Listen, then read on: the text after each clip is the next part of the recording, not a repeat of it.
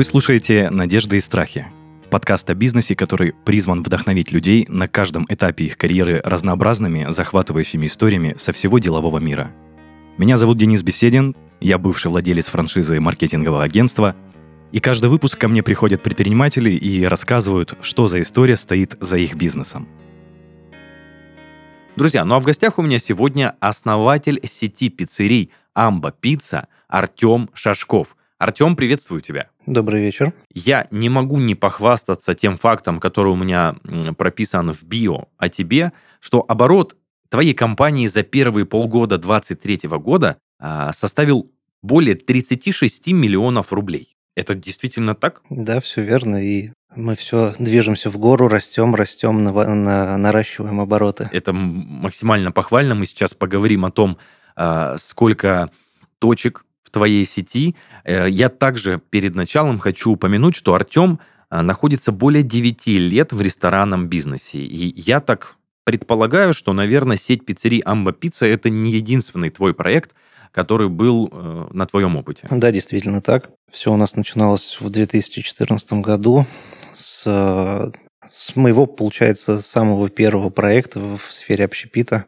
Связан был тоже с пиццей тоже это была пиццерия, но затем в 2021 году случился инцидент, после которого так сложились обстоятельства, что основал собственную компанию. Слушай, ты прям заинтриговал, если это не что-то личное, ну, если можно рассказать про этот инцидент, что случилось, что ты основал собственную компанию? Так случилось то, что первый бизнес был основан вместе с партнером, и как уже рассказывают мне многие мои коллеги, это не первый случай, когда один из партнеров решил, что все должно быть его. И благодаря вот тому, что бизнес строился на партнерских отношениях, он решил себе все это присвоить. Ну, то есть вторая сторона, твой компаньон относительно нечестно поступил, получается? Он поступил так, как он посчитал нужным, а все сложилось, как сложилось. Ну, я надеюсь, мы еще к этому придем, скажем так, э, рассказав более подробные нюансы, чтобы понять, что и как, на какой стадии находилось. Но, тем не менее, Артем, я хотел бы послушать именно от тебя о твоем действующем проекте сейчас, о сети пиццерий Амба Пицца. Расскажи, пожалуйста, в каком регионе вы базируетесь, расскажи о количестве точек э, в твоей сети. А, возможно, у тебя есть какое-то кредо, да, по, по, по жизни, можно так сказать, по твоему бизнесу, что а, твоя сеть придерживается какого-то определенного правила. Расскажи, пожалуйста, о своем детище поподробнее. А, начну с того, что это детище тоже я делаю вместе с партнером, но уже на других условиях и основаниях, нежели первый бизнес. Мы базируемся в славной столице закадов, в городе Нижний Новгород. Мы занимаемся доставкой уникальной квадратной пиццы. Она не только уникальной по форме, она и уникальной по вкусу о чем можно убедиться, приехав в наш город, посетив, посмотрев на закаты и попробовав нашу пиццу. Мы занимаемся только доставкой, у нас нет посадочных мест. Сразу возник вопрос, а не считаешь ли ты, что вы теряете много прибыли, что к вам нельзя прийти, заказать, там, попить какую-нибудь газировку, там еще что-нибудь до продажи в виде картошечки, например. Ну, вот это стандартная история, где можно посидеть, перекусить с друзьями, с семьей. Хочу сказать то, что мы раньше всегда а, тоже задумывались о том, чтобы организовать кафе или ресторан, ввести расширенное меню, но ковидные времена показали то, что мы избрали верный путь, и мы, в принципе, ничего не потеряли по сравнению с коллегами, которые вот в 2020 году попали в такую трудную ситуацию. Ну, здесь ты прав, потому что, скажем так, бизнесы, которые можно посетить, они были вынуждены закрыться в тот непростой период. Слушай, Артем, а какое количество ресторанов, э, именно точек в твоей сети? Точнее, это не рестораны, а... Это у нас, э, да, торговые точки, э, на которых мы производим пиццу, из которых мы осуществляем доставку. По городу у нас сейчас их 4 штуки. Планируем запуск пятой торговой точки. Из нескольких торговых точек у нас можно пиццу забрать на самовывоз. Ну, то есть осуществить заказ, приехать и забрать прямо вот с места приготовления прям пиццу кипяток. Угу. А есть ли планы выбраться из э, границ родного городка, скажем так? Ну, это не столько планы, это уже осуществимая реальность. Мы сейчас открыли торговую точку в Москве и кормим москвичей. Судя по обратной связи, как, какую оставляют клиенты, Мы избрали верное направление и будем только развиваться в этом направлении. Я сразу подумал о том, что вы открыли точку в незнакомом для вас городе, вы не знакомы аудитории, которая там находится. Насколько сложно выстраивать маркетинг в новом городе, в новой точке?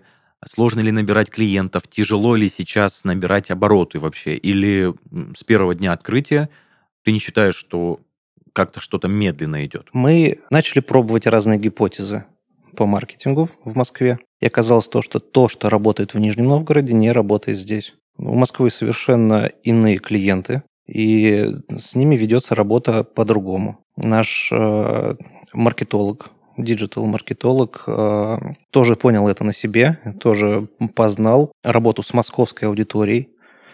Но я думаю, то, что мы сейчас все сделали правильно, и рост э, количества клиентов и количества заказов в Москве э, говорит о том, что мы движемся в правильном направлении. Я сейчас предлагаю перенестись в начало твоего пути, а, чтобы нам понять, были ли у тебя задатки предпринимательства еще, а, скажем так, в самом начале, да, возможно, в школьных годах, возможно, в студенческих, работал ли ты когда-то по, по найму и, и так далее и тому подобное. Расскажи, какое у тебя образование. По поводу своего пути, ну, я заметил то, что с ранних лет э, мне хотелось делать что-то по-другому, делать что-то для себя как, э, и своими действиями Э, получая обратную связь от э, внешнего мира, э, своими действиями приносить пользу и от этого, собственно, и себе делать хорошо.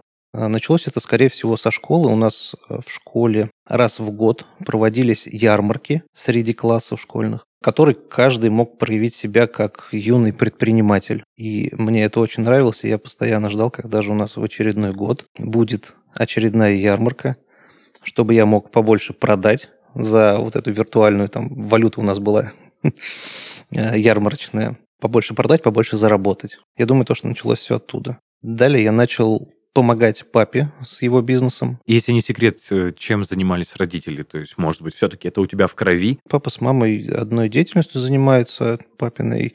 Они занимаются сбором и переработкой вторичного сырья. Это больше в сфере экологии. Я брал на себя некоторые обязанности, выполнял их и по ощущениям прям оставался доволен. И думал то, что вот оно, это мое, с документами работать. Ну, прям такой чувствовал себя маленьким предпринимателем. Затем в, в институте, когда учился, попросил, чтобы мне папа приобрел «Газель». Я хотел заниматься уже э, бизнесом, связанным с шиномонтажом, но шиномонтаж не пошел. Но, а ты, ты попробовал, прости, что я тебя перебиваю? С шиномонтажом я обучился. Обучился, э, ну, хотел сделать мобильный шиномонтаж. Все отслеживал, как это работает в текущий момент, ну, в тот момент, когда я хотел этим заниматься. Э, сделал выводы, то, что это не то, и начал заниматься просто грузоперевозками. На той самой «Газели»? На той самой «Газели». Случай, один из случаев, когда я попал в ДТП, остановил меня. Я посчитал то, что это знак свыше, то, что продолжать с этим нельзя. Это было во время твоего студенчества, я правильно понял? Да, это были мои студенческие годы. Э, я учился и работал. Несмотря на то, что все-таки ты остановил ту деятельность, э, Мешала ли тебе работа, заниматься учебой, или все было, знаешь, как, скажем так, в балансе, успевал и там, и там? Успевал и там, и там. Трудностей не возникало ни с учебой, ни с работой. И получается, здесь э, я работал сам на себя, сам искал заказы, хорошие заказы искал. Я совмещал, э, получается, доставку на «Газели» в одну точку, там, в один регион, например, и оттуда же искал груз обратно, совмещал логистику, составлял. Ну, то есть, получается, голова работала, каким образом заработать денег побольше, двигался постоянно, не сидел на месте. Была ли прибыль, которая тебя вот удовлетворяла в твои студенческие годы? А, были ли у тебя мысли, возможно, построить этот бизнес дальше, развивать? Ну, естественно, до той неприятной ситуации про ДТП. Или все же ты считал, что ну, сейчас поиграюсь и как бы что-нибудь потом придумаю. А, я понимал то, что масштабировать этот бизнес трудно. И здесь больше это было на удовлетворение текущих потребностей в финансах. Все равно в дальнейшем я не планировал заниматься перевозками. А что касаемо, собственно, удовлетворения финансовых потребностей, все ли удавалось и ты был доволен? Да, мне хватало, и хватало на удовольствие, на поддержание собственной жизни и на ремонт автомобиля. Ну, кстати, ремонт автомобиля, да, это отдельная строка. Автомобиль приходилось ремонтировать часто. Ну, как-никак, наверное, «Газель» э, была куплена с рук.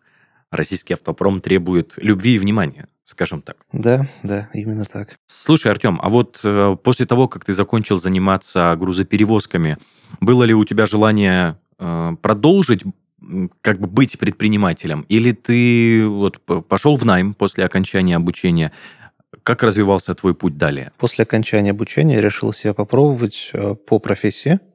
А закончил я автомобильный институт э, на кафедре обслуживания автомобильного транспорта. Пошел, устроился на э, автосервис, где обслуживали автомобили. По прошествии года с небольшим уже понял то, что ну, мне скучно, я уже добрался до потолка вот той должности, где я работаю. И начались разного рода махинации, левые заказы, чтобы денег побольше заработать. Ну, то есть потолок поднимал свой.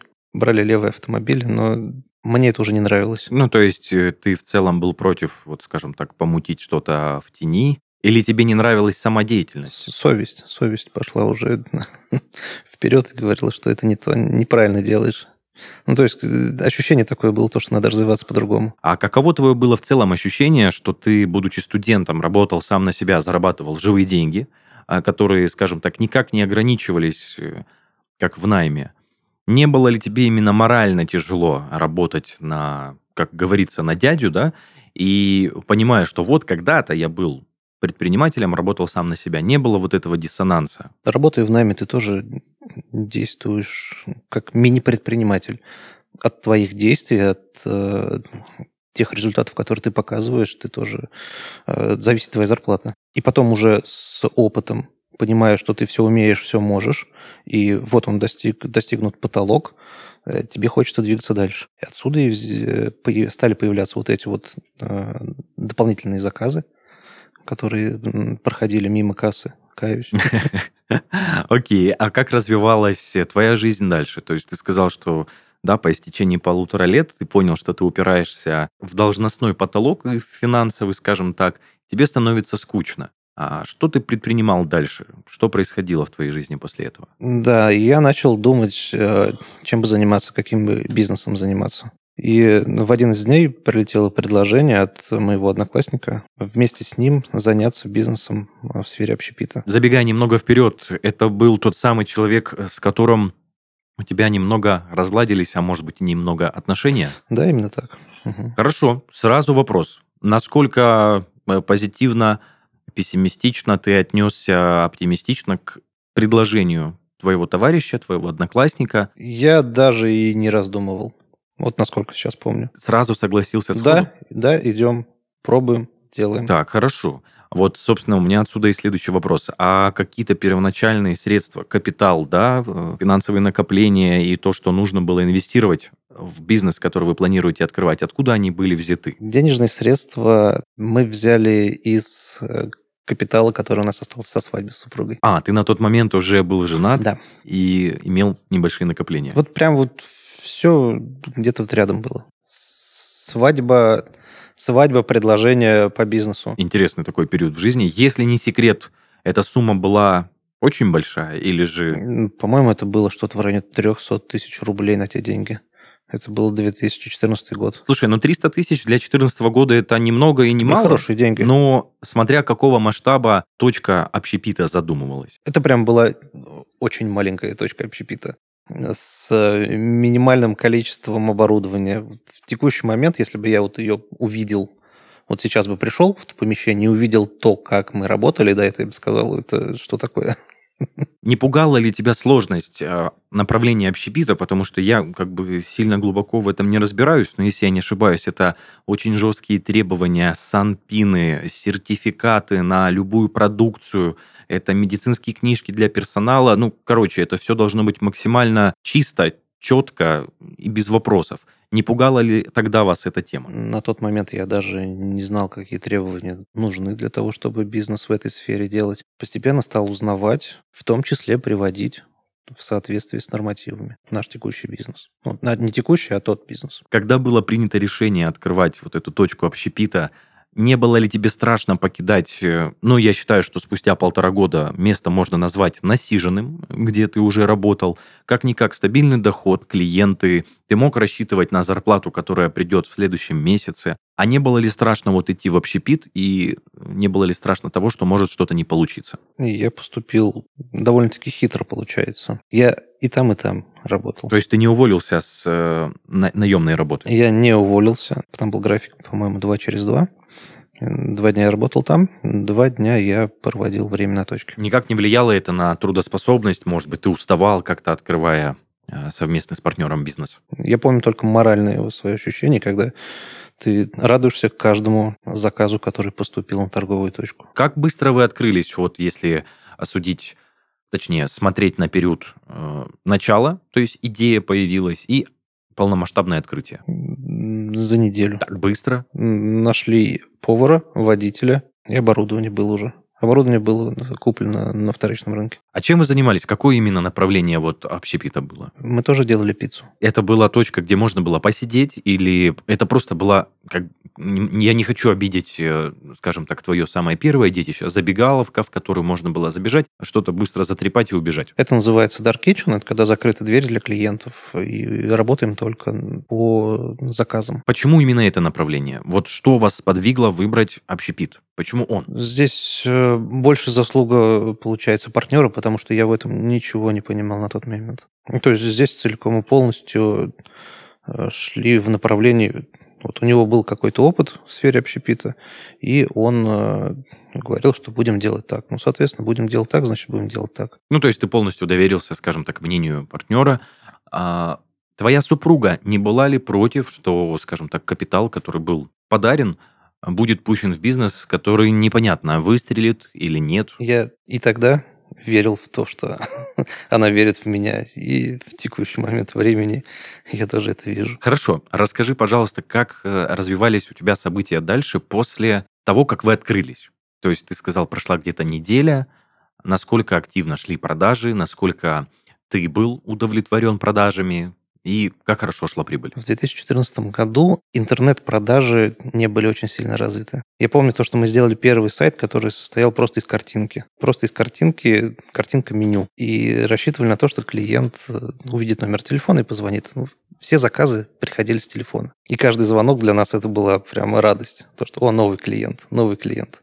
Это здорово. Я хотел э, узнать подробнее, насколько активно шли продажи, насколько хороша была конверсия, как вы докручивали рекламу, ну и такие, знаешь, организационные моменты, которые, может быть, остаются в тени. Вся наша реклама – это было распространение листовок с меню по близлежащей территории, по почтовым ящикам. И сами разносили, и школьников просили это делать, как подряд нанимали, отслеживали, как они это делают. И дальше по сарафанке и через знакомых только развивались. Других никаких маркетинговых акций мы не делали. Ну а в целом, кон, ну вот э, конверсия, количество людей? Я уже не помню тех цифр, но помню, что, что мы перепрыгнули через ноль через, через почти полгода. Ну, то есть до этого все время работали в минус, но тенденция была. И, наверное, месяца через четыре мы собрались поставить точку. Либо же мы продолжаем дальше, либо нет, потому что ну, денег уже не оставалось. Ну, то есть вы реально работали в минус, вкладывая свои средства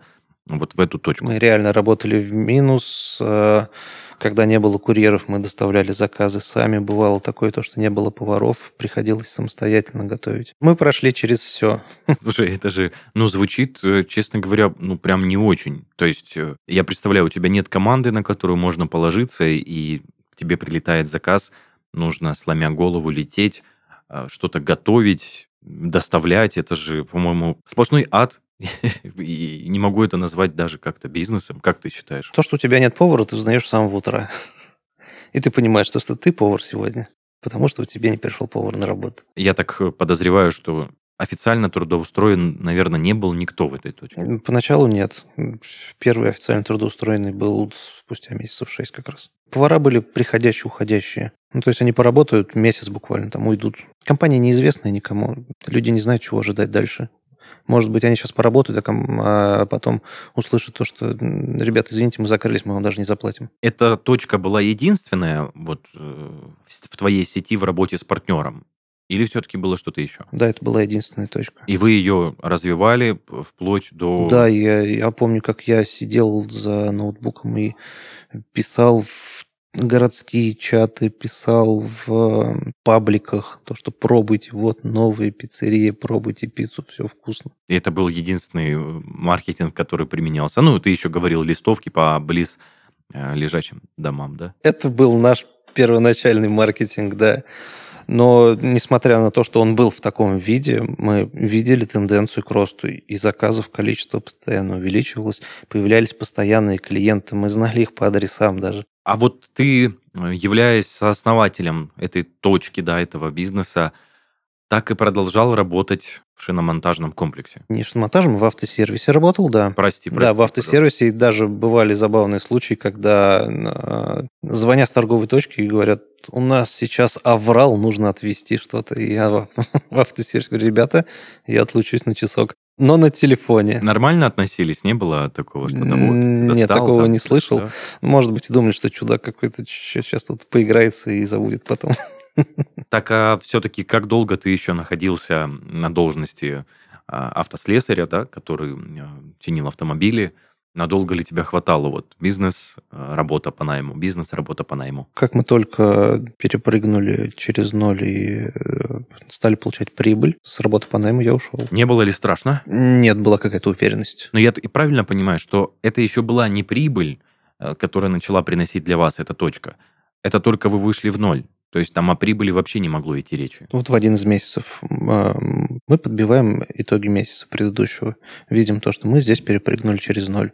Ну, скажем, там, допустим, прибыль составила 5000 рублей. Но рост идет. Следующий месяц уже там прибыль составила 55 тысяч рублей. Все, и дальше уже понятно, что мы не остановимся. И чем больше своего времени уделим а, бизнесу, тем больше он отдаст нам. До какого года просуществовала эта точка? Мы оттуда съехали, потому что она для нас была маленькая. Но мы не только с нее работали. На следующий год у нас появилась точка уже в другом районе города. Затем у нас появилась еще одна точка, которая дублирует э, зону доставки первой точки. Ну и мы так э, развивались и развивались. На тот момент э, вы уже научились набирать в команду надежных людей, с которыми вы можете комфортно работать? Или такая текучка, знаешь, она продолжалась? Вот что, как у вас было, были дела с кадрами? Э, кадры мы нанимали сами. Прекрасно помню эти забавные моменты, когда люди говорят, что да, я к вам приду, и не приходят на собеседование. Кадрами занимались самостоятельно. Скорее всего, когда мы дошли до четвертой точки, мы уже пользовались услугами специалиста по подбору персонала.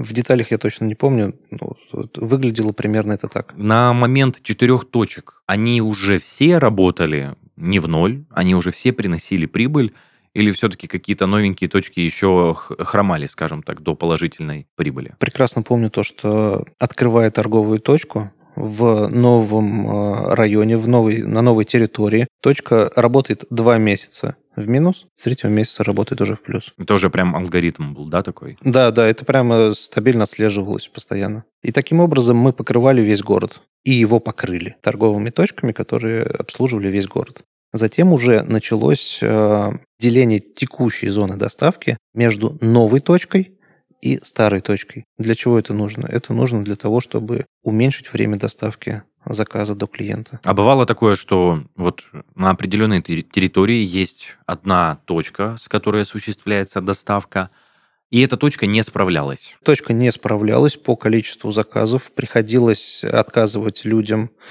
клиентам в приеме заказа, потому что понимали то, что мы будем доставлять больше двух часов, для нас это неприемлемо. И в этот момент мы уже занимались поиском э, помещения для того, чтобы эту торговую точку продублировать вот на этой территории доставки. Можешь, пожалуйста, дать пояснение на момент открытых четырех точек? Это какой был год? Четыре точки, это был 2016 год. 2016. Слушай, ну, за два года, по мне, так открыть четыре успешные точки, это очень-очень даже круто. Артем, у меня есть вопрос по поводу конкуренции. Я не буду называть громкие известные бренды других пиццерий, но если я не ошибаюсь, они тоже появлялись примерно в это время. Не было такой тенденции, что появлялись конкуренты, и как-то вот э, люди пропадали, что ли, меньше заказов становилось. Как обстояли дела с этим? Появление известных брендов в нашем городе на нас вообще никак не сказалось. И мы не заметили никакого спада. Мы постоянно росли как локомотив. Мы даже в рекламу не вкладывали деньги, потому что количество клиентов постоянно росло и росло по сарафанному радио. Артем, забегая вперед, э, тот случай, точнее не тот случай, а расход с партнером, в каком году произошел? Это был конец 2021 года. А, ну то есть вы еще три года существовали, с момента открытых четырех точек. Да, у нас по городу было на тот момент больше 15 торговых точек. На мой взгляд, мы успешно обслуживали город. Мы, мы лидером были в городе по продаже пиццы. Звучит действительно классно. Мне кажется, то, что 15 точек – это ого-го как много. Для Нижнего Новгорода это очень хорошая цифра, да. Если все-таки я не залезу тебе в душу с этим вопросом или во что-то личное, а что произошло? Почему вы разошлись с партнером – и прекратили свои отношения. И как они прекратились, да, то есть это тоже немаловажный момент. Ну, вот уже почти два года прошло, как этот момент наступил, и до сих пор ответа на этот вопрос нет. Почему это произошло? Ну, какие-то внутренние убеждения вот э, партнера, получается, бывшего. Его страхи, возможно. Можешь э, рассказать о том дне вообще, что произошло, просто чтобы понять, как развивалась ситуация? Это был необычный опыт. Я приехал в офис, открываю офис, а офис пустой. Стоят только стулья, столы и шкафы. И все пусто. Ты имеешь в виду, компьютерная техника была забрана? Вся? Вообще ничего нет. Даже книги, фотографии мои семейные, там вот какие-то реликвии из поездок были на столе. Все увезли. И было понятно, кто увез, потому что доступ в этот офис имели только основатели фирмы.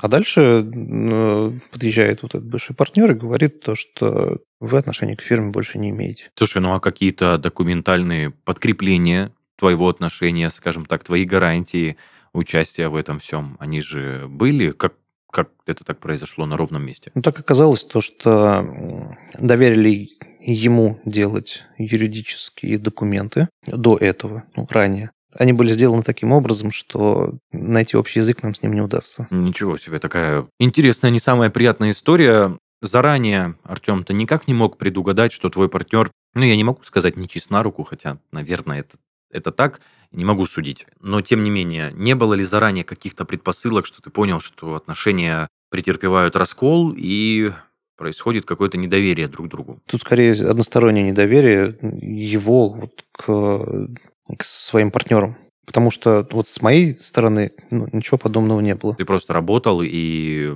развивал да? этот да, бизнес. Да. Хорошо, расскажи, как ты про, про, прочувствовал, точнее, не прочувствовал, а пережил это не самое приятное событие, как ты решил развиваться вот именно в этом же направлении, не было ли тебе страшно, что есть, скажем так, конкурент, который уже 7 лет на рынке с 15 точками, и ты захотел сделать точно такую же нишу. Так получилось, что один из предпринимателей, который работал в нашем городе, он принял нашу позицию. Не позицию того человека, который совершил нехорошие действия, а принял нашу позицию, и нам отошла часть торговых точек. Вот четыре штуки. Которые были, скажем так, внутри сети того бизнеса, которым вы занимались с партнером. Которые работали под тем брендом. И эти четыре торговые точки являлись базой, на основе которой мы основали новую компанию. Получается, у нас был, были помещения, оборудование и персонал. Насколько сложно было развивать новый бизнес с нуля? На самом деле у нас были одни ожидания по поводу того, что мы получим изначально ну, на старте. И эти ожидания никак не оправдались. У нас э, были очень хорошие ожидания от клиентов. Мы думали то, что клиенты, когда мы им а, сделаем рассылку, когда мы прозвоним их, отправим а, сообщение а, о том, что появился новый бренд, думали, что они придут к нам. Но не, не, недооценили приверженность к старому бренду. Так получилось то, что наши ожидания не оправдались. То количество персонала, которое мы держали на торговых точках, а персонала был под э, большое количество продаж на торговых точках, это количество персонала нам оказалось ненужным. Но мы надеялись то, что мы будем расти очень хорошо и сохраняли персонал до, тех, э, до той поры, э, пока была возможность его сохранить. Потому что люди с опытом, люди лояльные к новому бренду, они знают нас, но не удалось сохранить целиком и полностью, все-таки пришлось штат сократить. Что ты сделал для того, чтобы начать набирать обороты? Э, развивались в маркетинге. То есть это просто реклама, да? Мы знали больные точки а, продукта, который мы делали в той пиццерии, и мы их исправили.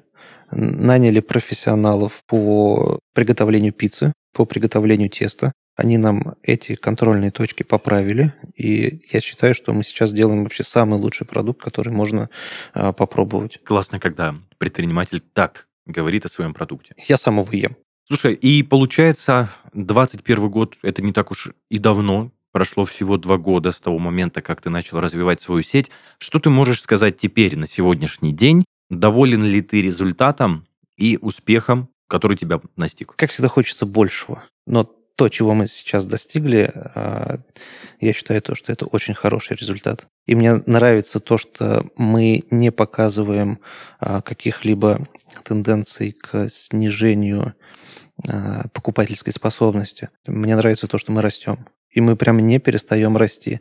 Это показатель того, что люди нам больше и больше доверяют и советуют, видимо, своим друзьям, коллегам именно нас. Конкурент в лице твоего бывшего партнера существует на рынке в твоем городе, где ты работаешь, или уже нет? Да, существует на рынке. Это, ну, он до сих пор остается довольно крупным игроком на нашем рынке, на рынке нашего города. Но я вижу то, что мы за года полтора их обойдем. Я желаю на самом деле успехов вам. Спасибо. А у меня есть еще вопрос, Артем. Это, наверное, стандартная уже стала рубрика в нашем подкасте «Надежды и страхи». Это можешь ли ты дать нам топ-3 личных от тебя советов для начинающих предпринимателей, а, какими качествами нужно обладать человеку, что нужно делать, чтобы их бизнес развивался успешно и процветал. Даже я бы сказал, чтобы ты, э, пройдя весь тот опыт э, за твоими плечами, который стоит сейчас, пожелал бы себе вот в прошлое, вот как предпринимателю, что нужно развивать, какими качествами обладать? Я бы начал с четкого планирования. Распланировать не только бизнес-процессы, а распланировать и вести планирование и в своей личной жизни. И соблюдать то, а, что планируешь. Ну, собственно, это дисциплина. Это номер два. Первый – планирование, второй – дисциплина. А третье – это все договоренности соблюдать и прописывать обязательно. Ну, так как уже не раз с этим столкнулся.